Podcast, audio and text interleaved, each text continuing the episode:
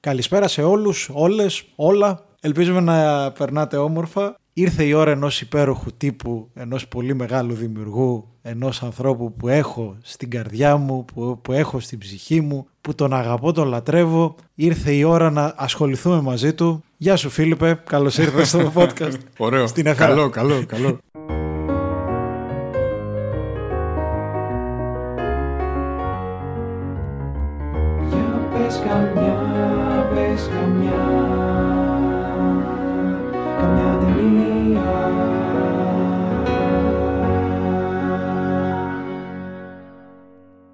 Ακούτε το Για πες καμιά ταινία, είναι ένα podcast που ασχολείται με ταινίες και νομίζω με μεγάλη χαρά είναι η πρώτη ταινία που ασχολούμαστε του Edgar Wright σε αυτό το podcast. Ναι. Ο μεγάλος τεράστιος Edgar Wright ήρθε και εμείς θα ασχοληθούμε, θα σχολιάσουμε, ο οποίος επιστρέφει στο Ηνωμένο Βασίλειο, επιστρέφει από εκεί που ξεκίνησε. Cornetto Trilogy, Scott Pilgrim vs. The World, Baby Driver, νομίζω είναι για Βρετανία, δεν ξέρω. Ας πάει που θέλει βέβαια. ναι, αλλά- ο άνθρωπος σα κάνει ό,τι θέλει. Ναι, Ας κάνει ό,τι γουστάρει. Λοιπόν, Baby Driver, Edgar Wright, πρωταγωνιστούν Last night in Soho, Edgar, right? Baby Ναι, Driver σωστό. ήταν, ήταν πέντε χρόνια πριν.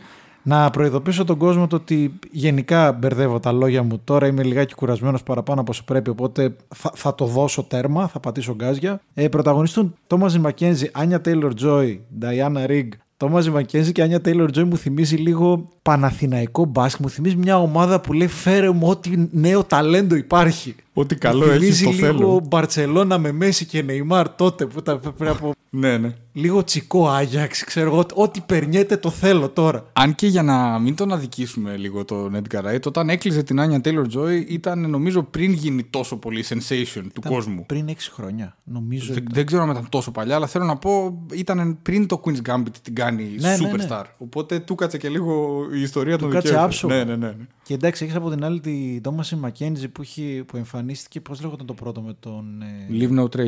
Leave Εγώ No εκεί την Trace. έμαθα, ήταν φοβερή. Και στο τέτοιο δεν ήταν. Jojo Rabbit. Στο Τζότζο Ράμπιτ ήταν. Είναι απίστευτη. Ναι, είναι, είναι φοβερή. Φοβερή, ναι. Και, και αλλού παίζει, γενικώς ανεβαίνει πολύ. Και ναι, είναι πολύ ευτυχές για τον Edgar Wright να διαχειρίζεται τέτοιο έτσι, γυναικείο cast ε, τόσο, τό- τόσο μεγάλων μελλοντικών αστέρων. Να πούμε για τα τυπικά την υπόθεση. Θες να διαβάσω εγώ υπόθεση έτσι για αλλαγή; Ναι. Ωραία, λοιπόν. Last night in Soho, όπου συναντάμε την Ελοή, που είναι μια νεαρή κοπέλα που φεύγει από την περιφέρεια της Κορνουάλη, είναι στο νότο έτσι εκεί χωριατόπεδο, για το Λονδίνο προκειμένου να σπουδάσει σχέδιο μόδας. Είναι αιμονική με τα swinging 60s και φύση μοναχική, ε, και όταν πηγαίνει επιτέλους στο Λονδίνο, γρήγορα βρίσκει τον εαυτό της να θέλει να εγκαταλείψει τη φοιτητική αιστεία και να μείνει μόνη της στην καρδιά του Σόχο. Αλλά στο νέο της δωμάτιο τα βράδια κάπως προκύπτουν λίγο ιδιαίτερα έντονα, γιατί κάθε φορά που πέφτει για ύπνο, βλέπεις σε όραμα παύλα όνειρο την ιστορία της Σάντι, μιας κοπέλας η οποία προσπαθεί να τα καταφέρει στα, θο- στο θορυβόδη κόσμο των λονδρέζικων night clubs της δεκαετίας του 1960. Να πούμε ότι το σενάριο υπογράφει εκτός από τον Edgar Wright που βασίζεται στη ιδέα του Edgar Wright και η Christy Wilson Cairns, η οποία είχε γράψει και το σενάριο του 1917 και νομίζω εντάξει είναι πάρα πολύ σημαντικό διότι σκεφτόμουν συνέχεια το ότι όσο γαμάτος τύπος και όσο ταλαντούχος τύπος και αν είναι ο Edgar Wright δεν μπορεί ένας άντρας να γράψει τόσο καλά δύο γυναικείους ρόλους. Εμένα, εγώ διαφωνώ γιατί δεν μου άρεσαν οι γυναικοί ρόλοι. Α, άψογα. Και πάμε λοιπόν στο ότι πώς φάνηκε η ταινία; Λοιπόν, ε, έχω να πω ότι δεν είναι μόνο η χειρότερη ταινία του Edgar Wright, είναι και η μόνη κακή ταινία του Edgar Wright. Για πρώτη φορά, κατά τη γνώμη μου, αυτός ο άνθρωπος που λατρεύω και εξακολουθώ να λατρεύω και μετά από αυτό, κάνει μια ταινία την οποία από όπου και αν την πιάσω, με πολύ, πολύ, πολύ χαλαρή διάθεση θα τη χαρακτήριζα το πολύ μέτρια. Τέλεια, εμένα μου άρεσε πάρα πολύ. Ωραία. Έχουμε μάτς. Να διευκρινίσω ότι επί ένα 40 λεπτό στην αρχή θεωρώ ότι είναι φοβερή ταινία. Δηλαδή η εισαγωγή της και η πρώτη πράξη πάνω κάτω είναι, είναι συγκλονιστικό πράγμα. Είναι Edgar Wright στα καλύτερά του. Αλλά μετά τι- μια κατηφόρα και παπ, τρέχει η ταινία και πέφτει κάτω. Έτσι ένιωσα βλέποντάς τη. Ε, ναι, ας ξεκινήσουμε τέλος πάντων από τα πιο καλά. Για πες μου, πώς ένιωσες και βγαίνοντας και τώρα που έχουν περάσει δύο-τρει μέρες; Κοίτα, πρώτον ε, δεν είμαι ο μεγάλος φαν του thriller και τον horror genre ευρύτερα. Ένα αυτό. Δύο πήγα και την είδα μόνος μου. Και ρε φίλε χαίστηκα πάνω μου. Στο λέω, το, έκανα και την εισαγωγή περί ανοικιότητας με το συγκεκριμένο είδος για να μην μου πει, ξέρω εγώ, με αυτή και με αυτή και με αυτή δεν τρόμαξε, ας πούμε, και τρόμαξε με αυτή είναι και τα σχετικά. Με καμία δεν τρόμαξα, οπότε με καμία σκηνή εννοώ. Με συνεπέραν πάρα πολύ και οι δύο χαρακτήρες, να σου πω. Με συνε... Πρώτον, ε, δεν θυμάμαι ποιες αντιδράσεις μου είναι ακριβώς μετά, ακριβώς μετά τη θέαση. Είχα παγώσει, είχα τρομάξει. Θα αναγνωρίσω με μεγάλη άνεση τα, κάποια, τα ελαττώματα στη συνέχεια. Μου άρεσαν πάρα πολύ και οι δύο χαρακτήρες. Μου άρεσε πάρα πολύ το κολοδάχτυλο στο Woody Allen και στη νοσταλγία της εποχής. αυτό με έκανε να γουστάρω ακόμα περισσότερο. Το ότι ήταν ένας διαφορετικός Christopher Nolan ότι παράλληλα με όσα έλεγε, παράλληλα με το ότι μιλούσε για τη σεξουαλική κακοποίηση που βιώνει μια γυναίκα, το όλο το ταξίδι, το πώς τα όνειρα γίνονται κομμάτια και όλα τα σχετικά, ότι παράλληλα είναι μια ομιλία και για το σινεμά. Το ότι η ίδια, το ότι οραματίζεται ότι είναι η τύπησα και το παιχνίδι με το καθρέφτη ειδικά. Επειδή την προηγούμενη μέρα είχα κάνει και κάτι μαθήματα κινηματογράφου, οπότε μας πέταξε το Λακάν και εγώ νόμιζα ότι ήξερα κινηματογραφική θεωρία, οπότε και αυτό το βρήκα εκεί μέσα, οπότε ενθουσιάστηκα ακόμα περισσότερο. Και επίσης είχες και εντάξει, είχες την απίστευτη ικανότητα του Edgar Wright που έχει ακονίσει από τον Baby Driver το πώς μιλάνε τα τραγούδια σε όλη την ταινία. Και έχεις μια, ένα απίστευτο, σκια, μια απίστευτη σκιαγράφηση της εποχής μέσα από τα τραγούδια. Και μου άρεσε πάρα πολύ επίσης το ότι παίρνει τα τραγούδια ενώ είναι χαρούμενα και αλλοιώνει και τροποποιεί την συναισθηματική κατάσταση και τη χαρά την, την κάνει τρόμο και θλίψη. Αυτά για αρχή νομίζω. Ναι, ναι. Και να πιαστώ από αυτό που είπες προς το τέλος, για να πω ότι τα τραγούδια μου άρεσαν πάρα πολύ. Δηλαδή, οι επιλογές και το πώς αυτό που είπε πάρα πολύ ωραία, πώς τα χειρίζεται και τα ανατρέπει το κλίμα των τραγουδιών, ακολουθώντας μια το αντίθετο μονοπάτι από αυτό που ακολουθεί το κλίμα της ταινίας είναι φοβερό. Αναμενόμενα σπουδαία δουλειά στον τομέα του soundtrack, όπως και αναμενόμενα σπουδαία δουλειά στον τομέα του μοντάζ. Δηλαδή, οι σκηνές όπου εισβάλλει η Ελοίζ στο παρελθόν είναι, είναι φοβερές. Φοβερές. Δηλαδή, το όλο καθρέφτισμα, ο παραλληλισμός με το σινεμά και το πώς ακόμα και στην ίδια την ταινία μέσα λειτουργούν οι δύο παράλληλα, οι δύο γυναίκες, είναι, είναι φοβερό. Δηλαδή, εγώ βλέποντας το, το εισαγωγικό πράγμα, το τι είναι αυτή η ταινία που θέλει να μας δείξει, είπα ότι, OK, εδώ είμαστε και ξεκινάμε για μια έτσι πολύ Edgar Wright ταινία. Λοιπόν, τώρα, ως προς το, το horror στοιχείο που είπες. Καταρχάς να πω ότι έχει μια προσπάθεια να είναι σαν ιταλικό φιλμ horror, σαν του Ντάριο Αρτζέντο της ταινίας πάνω κάτω. Εντάξει, το- το Τζιάλο- Suspiria- Τζιάλο δηλαδή, ναι. Ε, και το Suspiria και τα λιγότερο μεταφυσικά, γιατί εδώ στην ταινία υπάρχει ένα βασικό ε, έβριμα σουρεάλ, ας πούμε, η εισβολή στο παρελθόν, αλλά δεν είναι μεταφυσική γενικώ. Ενώ στο Suspiria, ξέρεις, έχει μάγισσα, έχει χαμός γίνεται. Απλά το μεγάλο μου παράπονο, αν θέλω να την κρίνω σαν ταινία είδους, είναι ότι έχει jump scare, το οποίο, τα οποία μου φάνηκαν πάρα πολλά, καθόλου τρομακτικά και frankly που θα λέγαμε και στο χωριό μου αρκετά kids. Δηλαδή τώρα η απεικόνηση των πνευμάτων. Ναι, τε- ναι. Άσε μας. Γιατί ρε φίλε, το, ο Άρχοντας τι είχε, δεν κατάλαβα. Ο Άρχοντας δεν είναι όμως τζιάλο. το ρε φίλε. ξέρω, δηλαδή, το ξέρω, το ξέρω, Αυτό. το ξέρω. μάλιστα ότι έχει μια σκηνή δολοφονίας που θυμάμαι χαρακτηριστικά, η οποία είναι αριστουργηματική, είναι καλλιέπεια, είναι φοβερό πράγμα αυτό που τα καθρεφτίσματα στο Ναι, μαχαίρι ναι, και, είναι μετά έχει, τα- απίστευτο. και μετά έχει τα ζόμπια. Ε, ποια ζόμπια; Δηλαδή, Ναι, το σαν ε, horror movie, κατά τη γνώμη μου, παρουσιάζει ένα, ένα. Είναι πολύ προβληματικό. Δηλαδή, τα, τα τζιάλο είχαν το καλό, τα τζιάλι για να είμαστε και ακριβείς, είχαν το καλό ότι αντί να χρησιμοποιήσουν τέτοιου τύπου τρόμο, είναι από αυτές τις ταινίες που εισβάλλουν σταδιακά στην ψυχή σου. Δηλαδή, ο τρόμος έρχεται από ένα όχι, ρε φίλε, δεν μπορεί να γίνει αυτό που είσαι σίγουρος ότι θα γίνει. Δηλαδή, κρύβεσαι μέσα σου επειδή καταλαβαίνεις τι πρόκειται να γίνει στην ταινία. Εδώ αντί για αυτό είχαμε ένα συνεχώς ένα μπαμ το οποίο ήταν κατά τη γνώμη μου αρκετά αμήχανο. Δηλαδή, με έκανε να νιώσω αμήχανος ω προς το είδος του, του, του, του τρόμου που έχει η ταινία να μου δώσει. Αυτό τώρα κρίνοντάς το σαν ε, genre film, ρε παιδί μου. Δηλαδή, Ναι, οκ. γιατί έχει και μια σειρά από συμβάσεις οι οποίες παραπέμπουν εκεί, τις οποίες, οκ, καλούμε, φυσι- καλούμαστε φυσικά να συγχωρήσουμε ή να καταλάβουμε. Δηλαδή, έχει μια πολύ επιδερμική απεικόνιση της ψυχικής διαταραχής. Έχει μια πολύ σχηματική απεικόνιση του ανδρικού χαρακτήρα που ενσαρκώνει ο Ματ Σμιθ, ο οποίος στην αρχή είναι πρίγκιπας στο άσπρο άλογο και μέσα σε ούτε μια σκηνή, δεν, δεν τη βλέπουμε καν τη σκηνή που αλλάζει. Στην επόμενη σκηνή Ναι, είναι απλά μαλάκας. Ναι. όχι απλά μαλάκας, είναι, εκπλη- είναι προαγωγός και Ναι. κακοποιητής γυναικών. Εντάξει, εγώ το εξ... Κοίτα, εμένα περισσότερο με ενόχλησε σε χα... ως επίπεδο χαρακτήρων το ερωτικό ενδιαφέρον της Ελοΐζ στη... στο τώρα, Άλλο μεγάλο ο fail αυτό. τυπάκος, παρά ο, ο τύπος το 60, διότι εκεί ας πούμε εγώ το, το εξέλαβα το ότι ο τύπος είναι λαμόγιο, ο τύπος είναι απατεώνας εξ αρχής, βρίσκει την κοπέλα που κάνει μπάμ ότι θα την εκμεταλλευτεί, το παίζει καλός και ουσιαστικά την εκμεταλλεύεται. Θα ήταν πιο ενδιαφέρον και πιο ωραίο να βλέπεις το τόξο, να βλέπεις δηλαδή τη σταδιακη μετάλλαξη, το ότι είμαι για ακόμη μια φορά γλυκός ας πούμε, για μια δεύτερη φορά γλυκός. Ουσιαστικά έχεις δύο σημεία που αυτός είναι καλός μέχρι να την εισάγει όχι στο βασικό κλαμπ αλλά στο πρώτο κλαμπ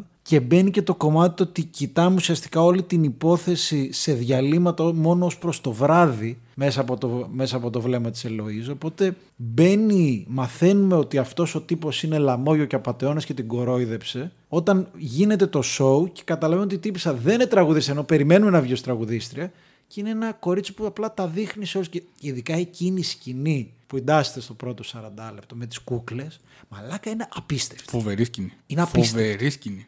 Και εγώ ακριβώς έτσι δεν έχω καμία ένσταση στο να είναι αυτός ο χαρακτήρας τόσο έτσι μονοδιάστατα γραμμένος, αν είναι να είναι ένα καλό διάλογο η ταινία. Γιατί αν είναι να είναι μια ταινία η οποία ως horror movie, κατά τη γνώμη μου ή τουλάχιστον στο δικό μου προσωπικό αισθητήριο, δεν λειτουργεί, όπως και σε όλα, όχι μόνο σε αυτήν. Όταν βλέπεις μια ταινία είδους η οποία δεν σου αρέσει για το είδος της, αρχίζεις να σκέφτεσαι τις συμβάσεις που καλείσαι να δεχτείς αν, αν στην περίπτωση που θα σου άρεσε η ταινία. Δηλαδή, ένα σάπιο thriller από ένα horror movie, για να είμαι ακριβής, από ένα καλό horror movie, δεν διαφέρουν μόνο στο. Έχουν κάποιες κοινές συμβάσεις οκ. που στο ένα σου φαίνονται μια χαρά και στο άλλο σου φαίνονται εντελώς laughable, ας πούμε. Τώρα, αυτό που είπες για την νοσταλγία μου άρεσε. Είναι και φοβερό το πώς εντάσσεται στη φιλμογραφία του Edgar Wright αυτό. Έτσι, ο οποίος έχει κάνει πέντε ταινίες, όλες όλες νοσταλγικές, όλες. Ναι. Και ξαφνικά η έκτη είναι φοβερό αυτό. Αυτό μέχρι και το τέλος έχει είναι αυτό που μου αρέσει περισσότερο σαν στοιχείο της ταινίας. Το τι κάνει με την νοσταλγία και το πόσο έτσι απεικονίζει ότι η pop κουλτούρα έχει μια τοξική σχέση με την νοσταλγία και την συνειδητή ή μη συνειδητή ε, έτσι, παραχάραξη των γεγονότων ώστε να το θεοποιήσει και το αγιοποιήσει το παρελθόν. Όπως επίσης και αυτό που είπες για το,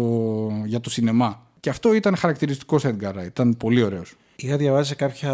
Μα, Έχω αρχίσει και σπουδάζω κινηματογράφο τέλος πάντων και σε κάποια μαθήματα μας είπε μα, μας- μας- στη θεωρία κινηματογράφου το ότι είναι ο καθρέφτης του Λακάν και είναι τα τρία στάδια, το πραγματικό, το φανταστικό και το συμβολικό. Και με αυτό έχοντας στο μυαλό μου η σχέση της ε, Ελοής με την ε, Σάντι, όχι Σάντι, Σάντι, Σάντι. είναι ακριβώς αυτό το ότι ουσιαστικά μέσα από τον καθρέφτη ο θεατής είναι πρώτα η κάμερα η πρωτογενή ταύτη και η δεύτερη είναι με το χαρακτήρα. Και το ότι μάλιστα σκεφτόμουν συνέχεια στο μυαλό μου το ότι η Ελοίζ συμβολίζει και τον θεατή. Η Σάντι είναι ο χαρακτήρας και με αυτόν τον τρόπο σκέψη, και μπαίνει ξανά που σου λέω το ότι δεν έχω εμπειρία με τα thriller. Οπότε τα jump scares πιάνουν σε μένα. Δηλαδή δεν είμαι δύσκολος παίκτης σε αυτό. Οπότε μένω ικανοποιημένος όσο στο κομμάτι του jump scare που εσύ δεν έμεινες απολύτως λογικό. Έχω το ότι βλέπω συνέχεια τον θεατή που προσπαθεί να που ταυτίζεται με το χαρακτήρα, έχει ανάγκη να ταυτιστεί με τα 60s, διότι η πραγματικότητά του είναι τόσο χάλια. Και βλέπω όλο αυτό με έναν παίκτη που είναι ο Edgar Wright για την αγάπη του για το σινεμά,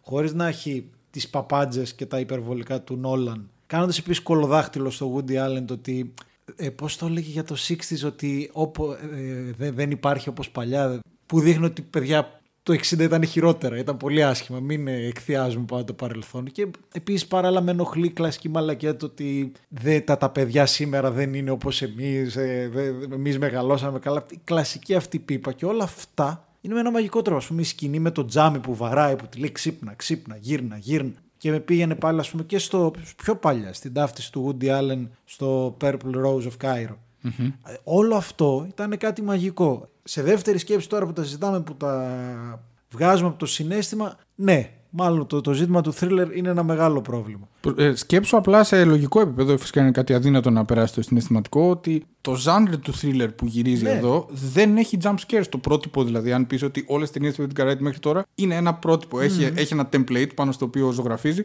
και μάλιστα έχει κατορθώσει μ, με τη μοναδική εξαίρεση αυτή την ταινία, κατά τη γνώμη μου, να κάνει, μια, τε- να κάνει ταινίες οι οποίες είναι ταυτόχρονα καλές παροδίες, καλές ταινίες είδους Αυτό και θα καλές ταινίες σκέτο. Είναι φοβερό. Εδώ σίγουρα δεν είναι παροδία γιατί ο άνθρωπος αποφάσισε να μην έχει χιούμορ. Αυτό. Γούστο του καπέλο του. Ναι, είναι απλά είναι το ακριβώς αντίθετο του οικονομίδη. Είναι η πρώτη φορά στην κινηματογραφική του ζωή ότι Πολύ δεν σωστό. πρέπει να είναι αστείος. Και όσο αστείο ήταν, κατά τη γνώμη μου, κακό ήταν. Δηλαδή, είχε κανένα δύο-τρεις ατάκες που δεν χρειάζονταν κατά τη γνώμη μου, δεν ήταν όμως πολύ σοβαρό ελάττωμα.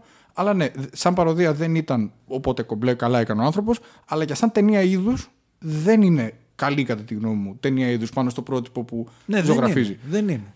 Ενώ όλα τα άλλα είδη με τα οποία έχει καταφιαστεί, το Heist Movies, το Baby Driver και το Cornetto Trilogy που είναι καταφανώς ένα είδος το καθένα, το χειρίζεται με χαρακτηριστική άνεση. Τώρα τον είδα ε, σχετικά αμήχανο το πώς θα μπλέξει τα είδη του horror. Το οποίο δεν θεωρώ ότι κάποιος θα μπορούσε να το έχει κάνει καλύτερα γιατί έχει πάρα πάρα πολλά στοιχεία. Δηλαδή έχει σχεδόν ζόμπι, σχεδόν τζιάλο, σχεδόν ε, Repulsion Polanski εκεί να βγαίνουν πράγματα μέσα από τους τοίχου. Έχει πάρα πάρα πολλά πράγματα και μου έκανε εντύπωση που κατά τη γνώμη μου πρώτη φορά εμφανίστηκε σχετικά αμήχανος στο υλικό του. Μια απορία. Όταν λες τζιάλο, εννοείς το είδος του, του, σίνεμα, του, του Ιταλικού, το, θρι- τον thriller του Αρτζέντο που ήταν ουσιαστικά το, με το, το πολύχρωμο, το Αυτό ναι, σουρεαλιστικό, ναι, ακριβώς. το too much, αυτό, too much. αυτό με τα τόσα χρώματα που έχει. Δεν το ξέρω ως όρο Το κιόλας. κάνει φοβερό ο Edgar Wright εδώ τα χρώματα. Στην, στην αρχή δηλαδή μιλάμε για πανδεσία. Και Ναι. το λέω με όλη μου την ψυχή. ναι, έχει είναι το μαγικό, χαλατρέψει. είναι τέλειο. Για να μην παρεξηγηθώ και στη διάρκεια της ταινίας υπήρχαν σκηνές τι οποίες έβλεπα τον Edgar Wright να μεγαλουργεί. Γιατί είναι ένας άνθρωπος που η γλώσσα που χρησιμοποιεί μου αρέσει πάρα πολύ.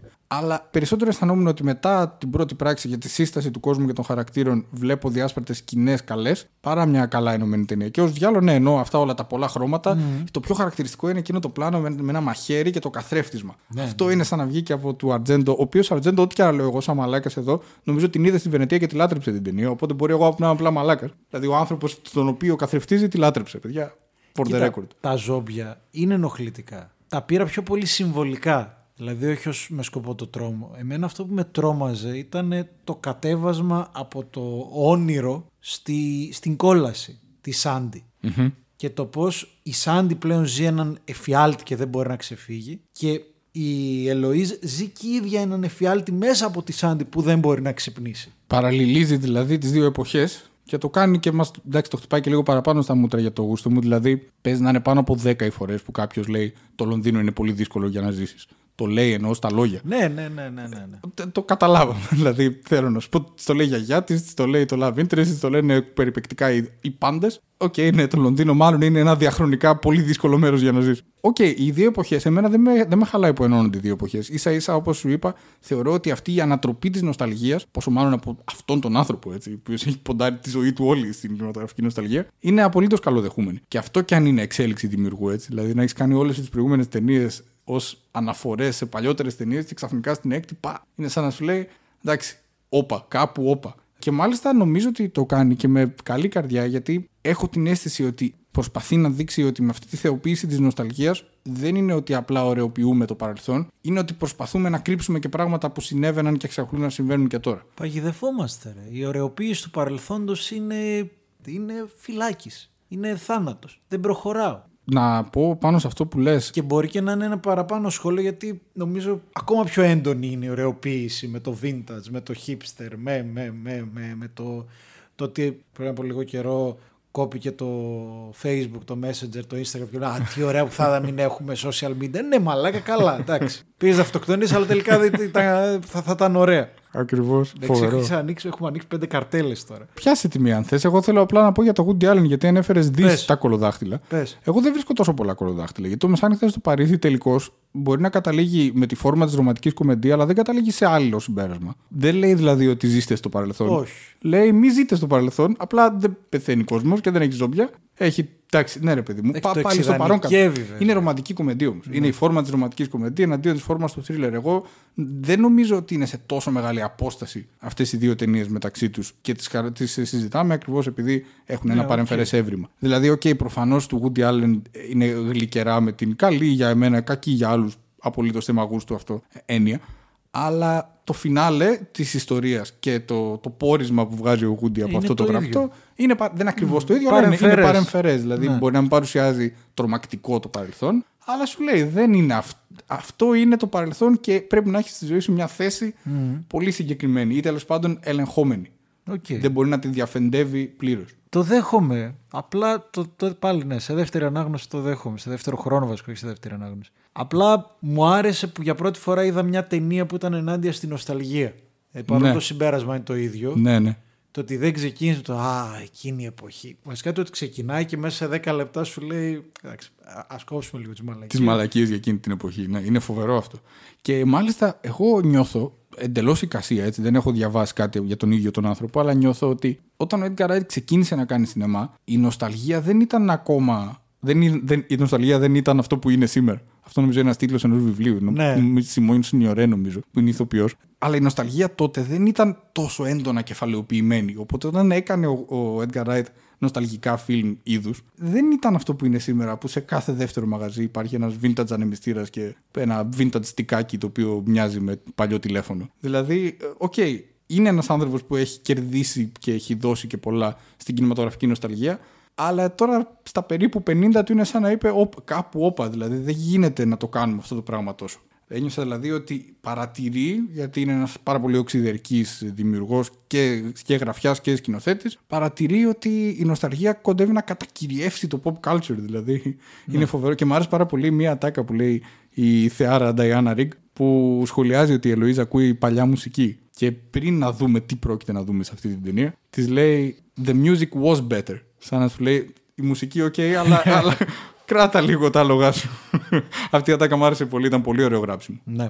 Ε, ξέρεις τι συνειδητοποιώ; αυτά που έλεγες ας πούμε για, το, για τον Edgar Wright για το ότι έμεινε αμήχανος, δεν ήξερε πώς να χειριστεί τους χαρακτήρες και τα σχετικά ότι ο Edgar Wright έχει κάνει τρεις ταινίες παροδίες που είναι, οι καθ- που είναι σουρεαλιστικές κωμωδίες. Δεν έχει ρεαλιστικούς χαρακτήρες στη τριλογία Cornetto. Έχει κάνει το Pilgrim vs. The World που επίσης είναι σουρεαλιστικό. Δεν έχει ρεαλιστικούς χαρακτήρες. Και όταν άρχισε λίγο να κάνει ένα πιο ρεαλιστικό πέρασμα στο Baby Driver, πάλι ήταν αμήχανος. Πάλι οι σενεριακές του επιλογές ήταν μη ρεαλιστικές, ανάλαφρες ή επιφανειακές. Για μένα, ας πούμε, πάλι στην τρίτη πράξη του Baby Driver, όσο το θυμάμαι, θυμάμαι χαρακτηριστικά τις επιλογές του Kevin Space, δηλαδή τα γάμισέ με. Απλά τουλάχιστον εκεί ήταν και μια εντελώς ανάλαφρη ταινία. Ναι, που βέβαια ήταν πάλι δίθεν σε ρεαλιστικά, μα, σε ρεαλιστικά πλαίσια. Οπότε μπορούσε να κλωτσίσει σε αντίθεση με τις τέσσερις προηγούμενε του ταινίες. Αλλά ήταν ευχάριστο, ήταν ταινία δράσης, οπότε ούτως ή άλλως ταινία δράσης. Δεν περιμένεις να είναι ρεαλιστική. Έχεις και τα αμάξια, οπότε συνειδητά ή υποσυνείδητα έχεις και το Fast and Furious. Δηλαδή, εντάξει, δε- ποτέ δεν ήταν. Ακριβώς. Ναι. Εκεί δηλαδή είναι. ε, νομίζω ότι αν πρέπει να. Ο, ο Μοντέρ να είναι συνδημιουργός στο Baby Driver. Ναι, Δηλαδή. ναι, ναι, ναι. Τα κάνει όλα. Ναι. Ενώ εδώ είναι ταινία περισσότερης ουσίας Ναι. από ότι ήταν το Baby Driver. Γι' αυτό και οι ενστάσεις μου είναι λίγο πιο τεταμένες, να το θέσω έτσι. Δεν είναι ότι πραγματικά ας πούμε, βρίσκω το Baby Driver μια ταινία υψηλότερων αξιώσεων. ίσα ίσα το βρίσκω μια ταινία πολύ χαμηλότερων αξιώσεων, αλλά πιο πετυχημένη στο, ρεαλ- στο μάλλον περιορισμένο πλαίσιο που προσπαθεί να επιτύχει. Σε επίπεδο διασκέδασης. Ναι, ναι, το Baby Driver το βρήκα πιο διασκεδαστικό από αυτό, γιατί Ναι, σαν heist movie με αμάξια ήταν, ήταν, ήταν και Ναι, γαμώντας. ναι. Δηλαδή. δηλαδή κάθε φορά που παρούσε άλλος στο συμπλέκτη ήσουν οκ. Ή και που έκαναν μετά iPod και την. Ε, Πώς Ναι. τη λέγανε, ρε. δεν θυμάμαι, ναι, ούτε εγώ. Ήταν σάπια τρίτη πράξη, θα συμφωνήσω απόλυτα. Απλώς Ναι, ρε.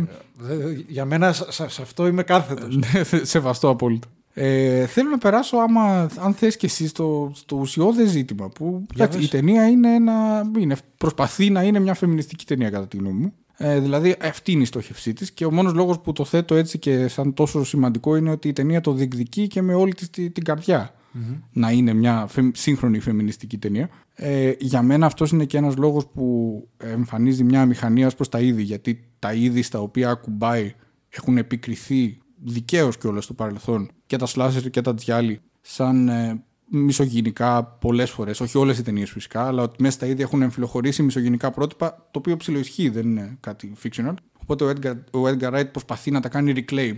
Να σου πει ότι θα κάνω ένα τζιάλο 2021 και δεν θα είναι μισογενικό. Φυσικά η ταινία δεν είναι. Αλλά θεωρείς ότι το φεμινιστικό της μήνυμα για την ε, βία κατά των γυναικών, την καταπίεση, την κακοποίηση, το περνάει εντάξει, γιατί εγώ είχα πολλές ενστάσεις εκεί. Τι ξέρω. Πώς ένιωσες, Όχι, δε- πο- ε, εσύ ένιωσες ότι έλαβες το vibe φεμινιστική περνάει, ταινία. εντάξει. Ένιωσες ότι τα vibes της φεμινιστικής ταινίας, γιατί εγώ ένιωσα ότι μοιάζει πιο πολύ με Not All Men the Movie παρά με φεμινιστική ταινία. Δεν το εξέλαβα ως φεμινιστική ταινία αρχικά να σου πω. Οκ. Δηλαδή, το εξέλαβα ως πρώτο προφανώς και εγώ και εσύ δεν είμα- είμαστε οι λιγότεροι που μπορούμε να μιλήσουμε ως άντρες.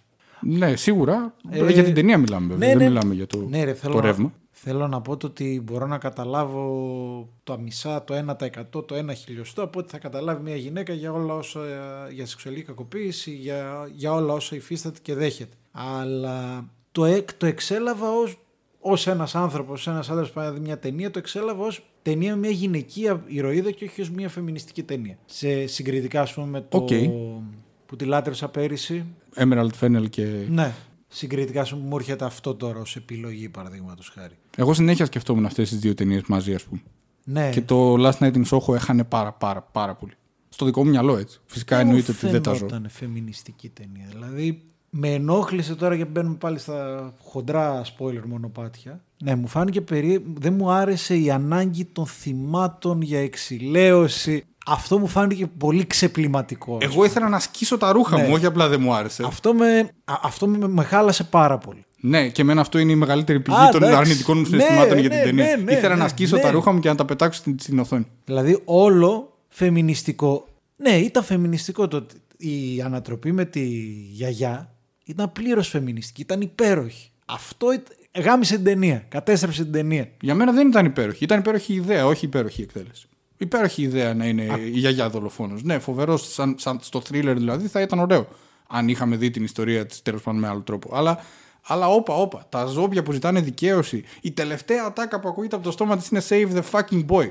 Save the boy σε αυτή την ταινία. Δηλαδή η οποία αφορά όλη την κακοποίηση των γυναικών και η τελευταία ατάκα που ακούγεται είναι Save the boy. Αλήθεια τώρα. Ναι, οκ. Εγώ θύμωσα πάρα πολύ με αυτό. Και θύμωσα με αγάπη γιατί τον Edgar Wright τον αγαπώ και δεν θεωρώ ότι ο άνθρωπος έχει υποπέσει σε κανένα ας πούμε, κατασκευή ενός σεξιστικού ή μισογυνικού φιλμ προς Θεού. Αλλά ένιωσα ότι ρε παιδί μου δεν καταλαβαίνεις όπως ούτε εγώ καταλαβαίνω αυτό, στο ναι. βάθος. Μην το κάνεις άμα δεν καταλαβαίνεις όμως. δηλαδή. Ναι, απλά έχει και γυναίκα σεναριογράφο. Θα μου πεις τώρα ποιος Συν σεναριογράφο, Συν ποιος σεναριογράφο, ποιος έκανε έχει το τελευταίο. Ποιο ποιος Λόγο. βοήθησε πού, ποιος δεν βοήθησε. Αλλά εγώ εκεί ένιωσα. Ναι, ποιος έχει το τελευταίο λόγο. Πέρα από αυτούς του δύο. ναι, ναι, είναι και αυτό. βε- Πολύ σημαντικό, εννοείται. Αλλά εγώ με το Save the Boy και τα ζόμπια που ζητούσαν δικαίωση και έλεγα, ε, δηλαδή, κάνεις μια ταινία η οποία αγγίζει τόσο ευαίσθητα θέματα στη γυναικεία κακοποίηση, αλλά αυτό που σου προκύπτει σαν δημιουργική ανάγκη είναι να γράψεις τι θα γίνει με το αγόρι. Μου έκανε πολύ, εντι- πολύ άσχημη εντύπωση. Μου χτύπησε άσχημα. Και πάλι από την πρόθεση ενός δημιουργού, ο οποίος δεν ξέρει το θέμα για το οποίο μιλάει. Όχι ότι μιλάει με σεξιστικό τρόπο επιθετικά, αλλά ότι δεν ξέρει για τι πράγμα μιλάει ακριβώς. Αυτό ένιωσα έτσι. Δεν είναι ότι το Όχι, όχι, ξέρω. συμφωνώ. Έτσι ένιωσα. Συμφωνώ. Κοίτα, για το Save the Boy ε, το πήγα εκείνη τη στιγμή πολύ ρομαντικό μπλιάχ το ότι η τύπησα ξεκίνησε όντας ερωτευμένη με αυτόν και βλέπει ε, το χάσε, πέθανε που λέει εγώ ζω έναν εφιάλτη παρόλο που γλίτωσα κάθε μέρα δεν, δεν, δεν υπάρχει ζωή για μένα είμαι ένα σκιάχτρο και οπότε ουσιαστικά της λέει αυτή την ευχή που βέβαια εντάξει όπως το αναλύσει έχεις δίκιο, γιατί να μην σώσει η ίδια τον εαυτό της από τη στιγμή που ας πούμε ότι μετάνιωσε η γιαγιά. Εντάξει έχει πολλά βασικά προβλήματα. Έχει το ότι της έδωσε δηλητήριο αυτό το δηλητήριο τι απέγινε επίσης, Έλα ντε. επίσης ρε παιδιά Κακό γράψιμο αυτό. Δυστυχώς, Ναι. κατά τη γνώμη μου, έτσι, κακό γράψιμο. για μένα ήταν πολύ κακό γράψιμο και πάμε και εκεί ο, ο χαρακτήρας του φίλου της Παντελώς αχρείαστος. Επίσης, σε μια ταινία ευαίσθητη σε γυναικεία ζητήματα, αν μην πω φεμινιστική, μπορεί να κάνω λάθος. Δηλαδή, αν μου πει κανείς και πού ξέρεις εσύ ότι ήταν φεμινιστική ταινία. Οκ, πάντως μια ευαισθησία στα ζητήματα τα σημερινά των αναγκών της γυναίκας την είχε ασυζητητή. Ναι. Εκεί πάλι χρειάστηκε δηλαδή ο, ο ιππότης, ο οποίος να είναι το καλό παιδί. Εν, εν τω μεταξύ, η αντίστοιξη με το παρελθόν είναι όλοι οι τύποι οι οποίοι φοράνε κάτι smoking και κάτι tuxedo και κάτι είναι μια γλίτσα σκέτη. Δηλαδή, ρε παιδί μου, οκ, η απειλή έναντι των γυναικών δεν έρχεται μόνο από ανθρώπους οι οποίοι φωνάζουν από 50 χιλιόμετρα είμαι κακοποιητής. ναι και εκεί ήταν ο πιο ενδιαφέρον χαρακτήρας σου του, του γέρου στο Ναι, ο μπαρ. Τέρενς Σταμπ. Ήταν ωραίος. και πολύ ωραίο plot twist επίσης Επίσης, στο σινεμά είδους που κάνει θα ήταν φοβερό. Δηλαδή, δεν θα είχα την ανάγκη για παραπάνω. Δηλαδή, είναι thriller. Τα θέλω αυτά. Απλά είναι όλα αυτά που συζητάμε τώρα που, Ναι. που είναι ο γέννησαν. πάρα πάρα μαλάκα ο τύπος πήγε πάτησε γυαλιά πήγα να, το, πή- πήγα να τον πλακώσει να το σκοτώσει και, και την περιμένει να γυρίσει Ε, ναι, δηλαδή, τι, γιατί γίνεται αυτό τώρα, τι είναι αυτό; και εντάξει για, για μένα ήταν ε, και το τέλος τε, τελευταίας σκηνή που όλα πήγα καλά Ό- ό- όλα όμορφα πήγανε έγινε διάσημη σχεδιάστρια Ναι, ναι. οπότε. και επίσης υπάρχει μια, ένα γαμημένο πλάνο που χωρίς κανένα λόγο στην αρχή στην αρχή όταν ε, ντύνεται με τις πιτζάμες τη δείχνει με το σουτιέν Δεν το πρόσεξα. που μου φαίνεται αντικειμενοποίηση πάλι της, ε, της Μακένζη. Χωρίς κανένα λόγο. Χωρίς κανένα λόγο. Μ, Δεν το, η αλήθεια είναι δεν το είδα, αλλά έτσι όπως το περιγράφεις, ναι. Ε, αυτή ήταν, εμένα αυτό ήταν που με έβγαλε. και, και ο οκ. λόγος που το κουβεντιάζω είναι ότι αισθάνθηκα ότι ο Edgar Wright διεκδικεί το δικαίωμα να το κουβεντιάσουμε πολύ. Δηλαδή, αισθάνθηκα ότι τον ενδιαφέρει τον άνθρωπο αυτό το ζήτημα. Αλλιώς δεν θέλω να είμαι ο μαλάκας που ξέρεις πιάνει μια ταινία και την ψυρίζει, αλλά είναι πολύ βασικό ζήτημα το, το γυναικείο ζήτημα, να το θέσω έτσι εντός εισαγωγικών στην ταινία. Οπότε στο παρελθόν έχουμε κακοποιητές οι οποίοι είναι όλοι κάνουν μπαμ κάρτα κακοποιητές. Σύμβαση είδους horror, ε, θα μου πεις, που το καταλαβαίνω, αλλά επανέρχομαι, θέλω πιο πετυχημένο χώρο για να το δεχτώ. Και στο παρόν έχουμε έναν το καλό παιδί, ο οποίος θα έπρεπε να γράφει good guy στο τέλος. Που, βέβαια είναι- ναι, που πάλι είναι ο white savior, ο, ο male savior. Αν Black υπάρχει. Savior ο συγκεκριμένος, αλλά ναι. Τι, τι είναι αυτό; Γιατί, όχι τι είναι αυτό, γιατί έτσι, αυτή είναι η, η πραγματική μου απορία. Αν, αν δεν θες να το ψηρίσει τόσο, καταλαβαίνω δηλαδή. Ναι. Δεν είναι από τις ταινίες που έχω ενστάσεις, αλλά θα έλεγα σε κάποιον μην τη δεις σε καμία περίπτωση. Είναι, μπορεί να είναι potentially πάρα πολύ απολαυστική για κάποιον. Αλλά αισθάνθηκα την ανάγκη να τις υπογραμμίσω γιατί ο Edgar Wright μου, μου είπε ε, Όχι, να το κάνω. Συμφωνώ, εγώ σου λέω. Δεν ανέρω ότι τη λάτρεψα. Δηλαδή η, αποτύπ, η οπτική αποτύπωση ήταν απίστευτη. Τα χρώματα, η μεταφορά σε εκείνη την εποχή. Η κόλαση ήταν μια κόλαση. Ήταν. Τι βιώνει αυτό, Φοβερή αυτή η η γυναίκα. απεικόνηση. Κάθε φορά που πηγαίνει κάποιος να τη βιάσει, ειδικά σου λέω εκεί- εκείνο, εκείνο το χορευτικό που είναι κούκλα, που, που δείχνει, λυκνίζει το, το σώμα της και το πρόσωπό της, πώς υποφέρει, όλα, όλα αυτά. Και με αποκορύφωμα το, το κλείσιμο, το ότι η ίδια ήταν, η ίδια τους δολοφόνησε, αλλά έχει πεθάνει. Όλο και σαν συμβολισμό, όχι του χώρου, αλλά το ότι είναι το παρελθόν που σε κυνηγαει εμένα με καλύπτει. Και εμένα με καλύπτει σαν το παρελθόν που σε κυνηγάει. Δεν θα ήθελα να φωνάζει Save Us. Ήταν λίγο όχι, όχι, παράτολμο. όχι, όχι, ήταν, όχι, Αλλά όχι, ναι. ήταν, πα- δεν θα πρέπει να υπάρχει. Ε, ναι, ναι. Ήταν λάθος, ήταν απαράδεκτο. Δηλαδή, τώρα θα μου πεις εντάξει, όλα μπορεί να γίνουν σαν συζήτηση. Όχι, ρε, δεν ξέρω, ρε φίλε. Εγώ δεν είμαι τόσο μεγαλόκαρδος να πω οι βιαστές. Σώσε την ψυχή μου να τη σκοτώσει για να εξηλαιαστεί. Ω, Ναι, γάμισε. τα, πολύ χριστιανικά για τα, Ναι, γούστα και τα δεν- δικά δεν μου. ναι. είμαι, δεν μπορώ. Δηλαδή, ούτε, ούτε- δεν ξέρω τι, τι ίσχυε στο αρχαίο δωδεκάθεο να περάσουν την απέναντι πύλη να μπορούν να τους δουν οι δικοί σου. Δεν ξέρω. Ή η αντελασμέρτε, δεν, δεν, δεν ξέρω, ρε φίλε. Δεν.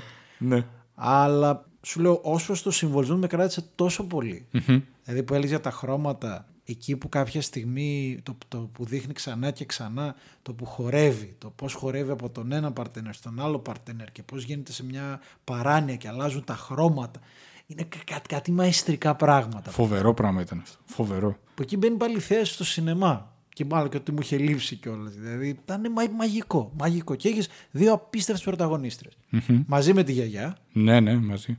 Ε, Ο καημένο ο Ματ Σμιθ ήταν λίγο σάπιος που εμένα μου αρέσει γενικά, αλλά εντάξει δεν ήταν Δεν ρόλος είχε αυτός. ρόλο, εντάξει. Ε, Πολλές εντάξει, και είχε, με- είχε, άμα το ξεψαχνίσει, ειδικά φύγει από το οπτικό κομμάτι και από το συμβολικό και πάει στο σεναριακό, έχει πολλές σεναριακέ ευκολίες. Έχει την άλλη μα- μαλακία της σεναριακή ευκολίας, το ότι η τύπησα έχει την, ε- την υποτροφία, οπότε πληρώνει το σπίτι από την υποτροφία και επιλέγει να βρει δουλειά γιατί θέλει να αγοράσει ένα παλτό 375 δολάρια. Μμμ, θα το αγοράσει ή δεν θα το αγοράσει; Για να σκεφτεί και θα πρέπει αναγκαστικά να βρει δουλειά να το αγοράσει. Θα το αγοράσει προφανώς. Γιατί να πάρει ένα, δο- ένα τέτοιο. εντάξει, και εκεί σου λέει ότι φεύγει από την αιστεία γιατί δεν αντέχει να μένει άλλο εκεί, ρε παιδί. Ε, ναι, αλλά Δεν μπορεί, θέλει να μείνει μόνη της. Αυτό υποτίθεται Ναι, και αλλά- το, το ενίκιο δεν του καλύπτει η υποτροφία. Αυτό σου λέει. Ότι η υποτροφία είναι μείνε στην αιστεία και αυτή σου λέει δώσω δεν μπορώ πια να συνεπάρχω. Άλλο ένα φεμινιστική κίτρινη κάρτα με το ότι όλες τριγύρω είναι Ήταν- τόσο beat. Γιατί, γιατί. ήταν μονόπλευρο. Για ποιο λόγο, δηλαδή για ποιο λόγο μόνο καλός άνθρωπος που δεν είναι blood related με αυτή να είναι ο καλός υπότης; Και είναι εντυπωσιακό σου λέει παρόλα αυτά μου άρεσε. Δηλαδή, όσο το αναλύουμε, όλοι οι χαρακτήρες ήταν μονοπλευροί. όχι, εκτός όχι, από τη όχι γιαγιά όλοι. και ο Ναι, Τερες ναι, Σταμπ. ε, ακριβώς. Ναι, ναι. Βασικά, όσοι είναι γνωστοί ηθοποιοί έχουν καλό χαρακτήρα. Όσο μιλούσες και έλεγες αυτά τα πράγματα που σου άρεσαν τόσο και έβλεπα τον εαυτό μου να συμφωνεί, είναι ότι έχει και την άλλη καταδίκη εντός πολλών εισαγωγικών αυτή η ταινία, ότι η υποτενία που υπάρχει μέσα, δηλαδή αυτή στο παρελθόν, είναι τόσο πιο ενδιαφέρουσα από την ταινία στο παρόν. Δηλαδή, ό,τι συμβαίνει στην ε, δεκαετία του 60 με την Άνια Taylor Joy είναι φοβερά πιο ενδιαφέρον από ό,τι συμβαίνει στον χαρακτήρα της Ναι. Ελογή. Εντάξει, αυτό βέβαια είναι ζήτημα έτσι, πιο επουσιώδες κατά τη γνώμη μου. Αλλά έχω την αίσθηση ότι η ίδια ταινία θα μπορούσε να είναι πιο άνετη αν ήταν μια ταινία εποχής. Ε, και ο Edgar Wright πήγαινε και βαρούσε μπαμ την νοσταλγία έτσι, αν δεν προσπαθούσε να την συνδυάσει τόσο επιθετικά με το σήμερα. Γιατί αν ήταν και έτσι, προφανώς από φεμινιστική σκοπιά οπτική θα ήταν πιο, και λίγο πιο light. Αυτό που λες έχει πάρα πολύ ενδιαφέρον, διότι υπάρχει ένα podcast ε, επεισο- που βγάζει επεισόδιο ε, που λέγεται Scripted Apart, όπου παίρνει δημιουργούς, παίρνει βασικά τους σεναριογράφους αγαπημένων ταινιών και συζητάνε το πρώτο draft. Τώρα για κάποιο λόγο, επειδή είχα καιρό να το ακούσω το επεισόδιο, είχε τώρα τον Edgar Wright και τη συνσεναριογράφο. Και έλεγε ότι ο Edgar Wright αρχικά του μπήκε όλη αυτή η ιδέα από τραγούδια εκείνης εποχής που λάτρευε τα, τη, του Λονδίνου και ότι αρχικά στο μυαλό του ο χαρακτήρας Άνια Taylor Joy δεν μιλάει καν. Δεν έχει χαρακτήρα. Και μπαίνει στο σκεπτικό το ότι εγώ- επειδή πρέπει να, να ερωτευτούμε πέρα από την Ελοίζ και την ε, Σάντι, πρέπει να φτιάξουμε χαρακτήρα στη Σάντι. Και εκεί μπαίνει η σεναριογράφος. Οπότε βγάζει νόημα το ότι μάλλον, τώρα αυτά εντελώς τα εικάζω, δεν είναι. είναι πολύ πιο ρεαλιστικό και πλουραλιστικός ο χαρακτήρας της. Ναι, είναι πολύ πιθανό. Πάντως να πω ότι και εγώ αρκετά από τα πράγματα, αν και βγαίνοντας από την ταινία τα ένιωθα, δηλαδή. ότι Πήγαμε την κοπέλα μου στο σινεμά και το κουβεντιάζαμε αρκετά. Δηλαδή, ειδικά σε αυτή την ατάκα στο Save the Boy, εγώ μέσα στο σινεμά ήμουν σε φάση άντι και χαμηλά.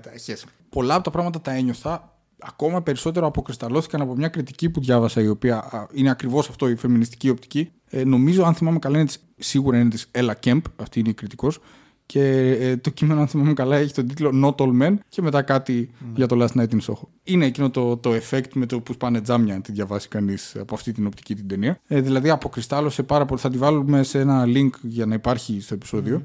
Ε, αποκριστάλλωσε πάρα πολύ αυτή η κριτική. Τα πράγματα τα οποία φυσικά και εγώ, ως άντρας που δεν τα ξέρω ούτε τα νιώθω ακριβώς, υπήρχαν θολά στο μυαλό μου με βάση προσλαμβάνουσες από άλλες ταινίες και κείμενα και συζητήσεις. Οπότε αυτό είναι δυστυχώς για μένα το, αυτό που με έβγαλε από την ταινία πιο πολύ. Δηλαδή, εντάξει, το, οι, οι όποιες αισθητικές αστοχίες δεν ήταν τόσο, τόσο βαριές σε μένα. Πιο βαρύ ήταν αυτό κατά τη γνώμη μου. Ναι, συμφωνώ. Συμφωνώ απόλυτα. Και το σε άλλο θέμα, το ότι ήταν επίσης αόριστο και μη συγκεκριμενοποιημένο το ότι αυτή έχει κάποια ψυχική διαταραχή, είναι στο μυαλό της, δεν είναι στο μυαλό της. Δηλαδή, Ήταν ασαφές λίγο για να προχωρήσει η πλοκή. ναι, ναι. Ναι, δεν πήγε πολύ καλά. δηλαδή σε κάποια σημεία το ότι η ίδια το βλέπει, το βλέπει στον ύπνο της και ας πούμε κοιμάται και το ζει έντονα ξέρω εγώ, και, αλλά μετά το ότι τα βλέπει στην πραγματικότητα και είναι και, και μετά ενώ τα βλέπεις στην πραγματικότητα μια χαρά τελείωσε οπότε είναι μια επιτυχημένη αρχιτέκτονα, ε, αρχιτέκτονας λέω, ε, διακοσμη- Σχεδιάστηκε, ναι, μόδας, ναι.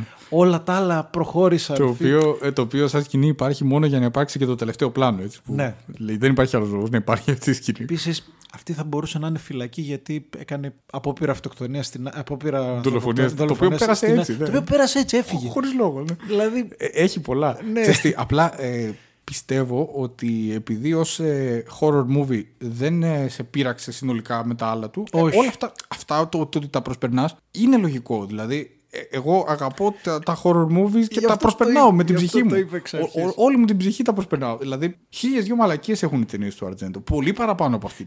Όχι τόσο σπήρια συγκεκριμένα, που εντάξει είναι πολύ καλό. Αλλά άλλες ταινίες, το πουλί με τα κρυστάλλινα φτερά και όλα αυτά. Αγαπημένα το Τενέμπρε, αγαπημένες ταινίες, πολύ ωραίες. Το Inferno ακόμα χειρότερα. Αλλά εντάξει, τα προσπερνάς. Γιατί είναι η σύμβαση. Είναι... Αν σου δουλέψει σαν horror movie, τα περνάς και αυτά με την ψυχή σου. Να το save our boy και save us. Ναι, ήταν λίγο περίεργο. Όχι, λίγο πολύ περίεργο. Όχι, ναι, ήταν λάθος. Δηλαδή, θυμάμαι ότι υπήρχε μια κουβέντα στο, για το Promising Young Woman, ας πούμε, περί του τι θέση παίρνει για το retribution, δηλαδή την απάντηση στα εγκλήματα των ανδρών κατά των γυναικών, τα κακοποιητικά. Οκ, εδώ είδαμε κάτι πολύ. δε. Αυτό το save us ήταν τόσο πολύ άσχημο. Ναι, άντε και γαμηθείτε, όχι, μαλάκα. δεν- όχι, ψόφα. ναι, ναι. Δεν, δεν υπάρχει καμία ανάγκη για εξηλαίωσης σε σένα. Γι' αυτό λέω και ότι πιθανώς σε πλήρη ανάπτυξη, δηλαδή αν ήταν ταινία εποχής, ίσως να είχε τη δυνατότητα να το γράψει λίγο καλύτερα και να μην φαινόταν ένα τόσο άσχημο save us. Γιατί τα πτώματα, παύλα φαντάσματα, παύλα ζόμπι, να λένε save us σε εμάς τους θεατές είναι πάρα πολύ άσχημο. Το να το λένε μέσα στο μυαλό της ε, της Sandy, παύλα Ναι. Diana Rigg, είναι λίγο, δηλαδή μπορεί να οδηγηθεί εκεί μια ταινία. Απλά δεν υπάρχει αυτή η ταινία για να τη συζητήσουμε εκτενώς. Ότι μπορεί να γίνει σαν, δημιουργη- σαν ε, δραματουργική απόλυξη, ότι έχεις κάνει 100 ανθρωποκτονίες, οπότε προφανώς έχεις ερηνίες που γιγαντώνονται σαν ζόμπι και Ναι. σε κυνηγάνε. Ναι. Έτσι, ας, έτσι μόνο μπόρεσα να το Αλλά δικαιολογήσω. ήδη βλέπει πόσο τραβηγμένο είναι. Δηλαδή Ναι. το, το, το τραβάς για να βγει. Και επειδή τον αγαπάμε τον Edgar Wright, και Ναι. εγώ αυτή ήταν η πρώτη μου βούληση να το τραβήξω για να βγει. Αλλά μετά το σκέφτηκα αλλιώς στάθη. Το σκέφτηκα αλλιώς που λες. Και λέω, επειδή ακριβώς τον αγαπώ, θα είμαι αυστηρός. Πώς λένε, στο, πώς μας λέγανε στο σχολείο, Λοιπόν, παίρνεις, ξέρω εγώ, 10 στα 20, επειδή είσαι καλός. Ναι, ναι, ναι. Και ναι. αν είμαι καλός, βάλε μου 17 δηλαδή. Γιατί μου βάζεις 10. Όχι. Ε, Όχι, Επειδή σε αγαπώ. Έτσι, επειδή σε αγαπώ, θα μείνεις για δύο μήνες μέσα. Σε αγάπη Ε, πονάει όταν ψηλώνει. Εγώ γι' αυτό τα λέω αυτά για τον Edgar, γιατί είναι από τους πολύ λατρεμένους μου τύπους και δημιουργούς. Έχει ενδιαφέρον ρε γάμο του. Έχει ενδιαφέρον το... αυτό το ότι α- ζορίζεται σε κομμάτια εκτός παροδίας. Μπορεί και να το βρει όμως. Δηλαδή, Ναι, καλά, ο εννοείται. άνθρωπος είναι full νέος, Εννοείται. full δημιουργικός. Εννοείται. Ας πούμε στο Promising Young Woman είναι αυτό που λέμε. ρε, Το ότι μόνη της δεν χρειάζεται κανένα μαλάκα άντρα να τη σώσει. Vigilante, ναι, ναι. Και, και δεν σώζεται, αλλά σώζεται. Ε, ναι. Δεν ζητάει τη βοήθεια κανενός. Το φινάλε ήταν το μήλον της έρηδο ή τέλος πάντων προκάλεσε πάρα πολλές έρηδε για όλους. Αλλά εγώ προσωπικά το είχα πει και τότε το βρίσκω πολύ ωραίο τέλος της ιστορίας. Το πώς τελειώνει δηλαδή. Ναι. Δηλαδή συνέχεια σκεφτόμουν την ταινία της Φένελ και της έβαζα δίπλα-δίπλα και ο χρειά Όχι, τόσο δεν πολύ ρε γίνεται. γάμο. Δεν γίνεται. Ο χρειά πάρα πολύ του Έντγκαρ. Και δεν είναι τυχαίο Δεν είναι το τυχαίο. ότι είναι γυναίκα Δεν είναι, σκηνοθέτρια όχι. και δεν είναι άντρας καθόλου τυχαίο. σκηνοθέτη. Ναι. καθόλου τυχαίο. Και σου λέω το κουβέντιαζα και με την κοπέλα μου και με βοηθούσε πάρα πολύ να εξηγήσω πράγματα που μου χτυπούσαν. Δεν είναι ότι κάποιος μου τα είπε και είπα Α, έχεις δίκιο. Αλλά με βοήθησε πάρα πολύ να τα εξηγήσω. Δηλαδή, η- αυτό που το point που μου έκανε αυτή που εγώ, σαν μαλάκα, δεν θα το σκεφτόμουν ποτέ, είναι ότι κοίτα πώ οπτικοποιούνται οι κακοποιητές. Σαν άνθρωποι που τους βλέπεις από 50 χιλιόμετρα και λες: Πω, από τι, τι αρχή είναι αυτό. Ναι. Που ναι, δεν είναι ναι, έτσι. ναι. Κοίτα να δεις, δεν είναι έτσι. Τρέξε. Ε, Κορίτσια, φύγετε μακριά. ναι, ναι, είναι αυτό. Και μ' άρεσε το ότι, είναι, το ότι δεν είχαν πρόσωπο. Σαφώς. Αλλά η αλήθεια είναι το ότι. Ναι, ε, τώρα που, που λες από το μία πάσα στην άλλη. Θυ- Θυμάμαι στις συζητήσεις με, τη, με την κοπέλα μου λέει το ότι να έχει σοκαριστεί με όλα αυτά που συμβαίνουν με τις γυναικοκτονίες, με τους μπάμπιδες και τους πιλότους. Και, και λέει το ότι είχα στο νου μου το ότι οι, οι βιαστές ή οι γυναικοκτόνοι είναι άνω των 50 άσχημοι άνθρωποι που είναι στη παρα, παραμονεύουν στη γωνία ας πούμε. Και σε αυτό έχει δίκιο. Ε, έχεις δίκιο. Στη... Ε, το- δεν είναι. δεν είναι, κοίτα να δεις. Μπορεί να είναι οποιοδήποτε. κοίτα να δεις, ακριβώς. Ναι και το, το στερεοτυπικό τώρα που το αναλύουμε με τη κακιά όμορφη συμφιτήτρια. Ναι, αυτό κι αν ήταν. Δηλαδή, ρε, εσύ, τι, γιατί; Ε, εντάξει, θα μου πεις, είναι, είναι, ο- είναι 50 χρόνια ό,τι κι αν είναι. Αυτό σκεφτόμουν. Αυτό που είπες τώρα. Και ήταν αυτό που γυρνώντας από το σπίτι με βούρκωσα φωνάζοντας ο Edgar Wright Όχι, ρε. έγινε boomer. όχι ρε Έντγκαρ, όχι κι εσύ. δηλαδή, σε λατρεύουμε, αλλά είναι 50 χρονών. Είναι φοβερό αυτό. Είναι όπως το σου βγήκε φυσικά, έτσι μου βγήκε και εμένα. Ε, εμείς Είναι- μεγάλωσαμε. είναι- Ναι, πραγματικά εδώ εμείς γίναμε 30, είναι 50 χρόνων ο Edgar Wright. Τι να κάνω. Δεν είναι όλοι τέτοιο. Πώς τον λένε τον τύπο που κάνει το Mad Max. George Miller. Ναι. Μα, Τι θεός ρε.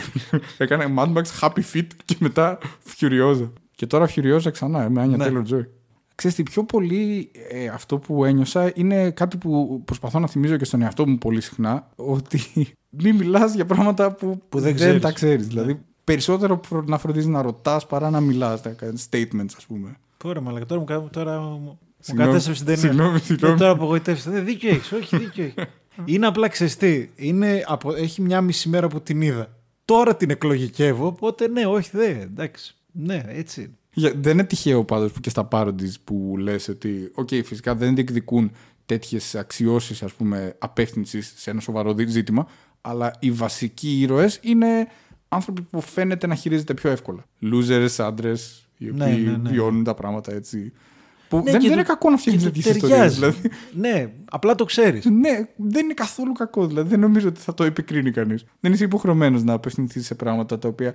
Εγώ κατανοώ την ανάγκη σου να εκφραστείς ένα επίκαιρο πρόβλημα που σε, σε θυμώνει, μπορεί να σε κάνει να βγαίνεις από τα ρούχα σου, αλλά δεν σημαίνει ότι το κατέχεις. Το ότι σε θυμώνει κάτι. Εγώ το νιώθω και με τον εαυτό μου πολύ. Κάτι μπορεί να το βλέπω και να λέω, Μα είναι, είναι απίστευτο. Ή τι τύπου, ακόμα και σε λιγότερο ακαθόδη ζητήματα. Να κάνεις μια ταινία για ζητήματα διαφθοράς στην πολιτική. Μπορεί να τα, τα, τα διαβάσεις μια εφημερίδα και να πεις: Πω, πω, τι, τι, τι, τι σπατάλη είναι αυτή. Δεν σημαίνει ότι μπορείς να κάνεις ταινία για να την εξηγήσεις. Ναι, ναι. Και, γι Αυτό. αυτό, και γι' αυτό η οικονομία κάνει ταινιάρε. Αντίστοιχα, ε, πόσοι μπορούν. Αυτό ας πούμε το σκεφτόμουν, ξέρω εγώ. Το ότι πάμε αλλού, κλείνουμε σιγά σιγά. Πόσοι μπορούν να κάνουν ταινίες του οικονομίδη. Πολλοί προσπαθούν αυτό, μπορώ να σου το πω, βλέποντας Ναι. το φεστιβάλ κάθε χρόνο. Πάρα πολλοί προσπαθούν. Δεν μπορούν να κάνουν πολύ όμως. όχι, όχι. Δηλαδή, δεν είναι πολλοί οι άνθρωποι που έχουν περάσει αυτά που έχει περάσει ο Οικονομίδη. Που, που βγήκε η συνέντευξη του Μπισμπίκη, για παράδειγμα, για το τι έχει περάσει αυτός ο άνθρωπος. Ε, ε, γι' αυτό τον έχει διαλέξει Οικονομίδη, ρε φίλε. Ε, φ- φαίνεται κάπως όλα αυτά ταιριάζουν. Εντάξει, μερικές φορές η ενσυναίσθηση μπορεί να βασιστεί και σε κάτι το οποίο δεν είναι τόσο βιωματικό. Δηλαδή, δεν είναι ότι δεν υπάρχει περίπτωση Ναι, να το οκ. βιώσεις.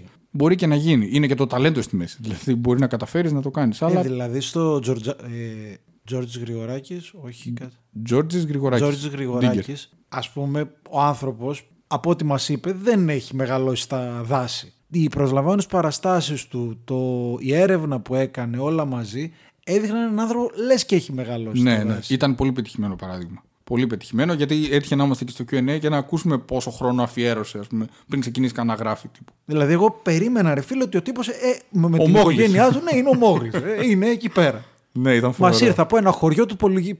τη Χαλκιδική. Φοβερό, ναι. Φοβερό ότι δεν είναι από την Αρνέα, ξέρω εγώ, και είναι Αθηναίος.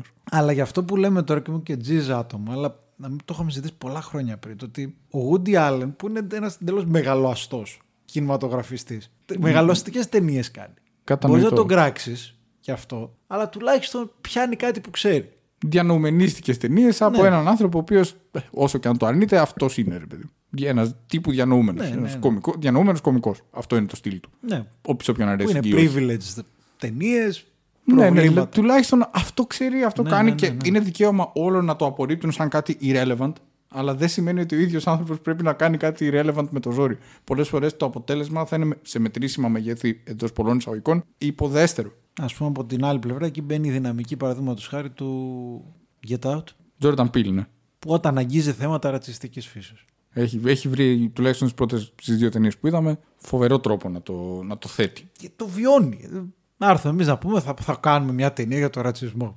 Ναι, Ναι, μπράβο, ναι, μαλάκα. Α, έχεις, το έχεις περάσει, βιώσει το πετσί σου. Κοίτα, μπορεί να πάρουμε Όσκαρ καλύτερης ταινίας όμως. Ναι, σίγουρα. Green Book. Ε, θα μαζευτούν ε, όλοι οι λευκοί τριαντάριδες άντρες που μπράβο, πολύ ωραία. Πω, Ναι, ναι, φοβερή ναι, ταινία. Φοβερή ταινία, έτσι θα λένε. Αυτά. Να κάνουμε ένα συνέδριο να μιλάμε. Πάμε στην Κατερίνα να μιλάμε για τις γυναίκες. Στην Κατερίνη τι θα, θα γίνει πάλι αυτό το συνέδριο; Ναι. Έχω Επέ- μαζέψει Επέστρεψε η, η Empire Strikes Back. Ένα παπά και δύο άντρες να μιλήσουν για τη γονιμότητα. Ναι. Αυτά. Ε, περιμένουμε τη γνώμη σας, περιμένουμε σχόλια, περιμένουμε ευχές, περιμένουμε προτάσεις. Ό,τι θέλετε, ταινίες που είδατε και σας άρεσε, ταινίες που δεν είδατε. Ταινίες που δεν είδα. Κυρίως αυτό περιμένουμε. Ναι. Στείλτε μας όλες τις ταινίες που δεν είδατε. Χωρίς σχόλιο. Πείτε, δεν είδα αυτές. Ή στείλτε με σχόλιο ακόμα καλύτερα. δεν είδα αυτή και ήταν φοβερή. Σουρεάλ, τίποτα. Είναι τέλειο γιατί ξέρεις αγγίζει πάρα πολύ κόσμο που απλά δεν πήγε φεστιβάλ. Απλά δεν πήγε. Ναι, ναι. Θα πάρει κάνει copy-paste όλες τις ταινίες και στη στείλει. Μια χαρά. Αυτά. Να περνάτε όμορφα. Γεια σας.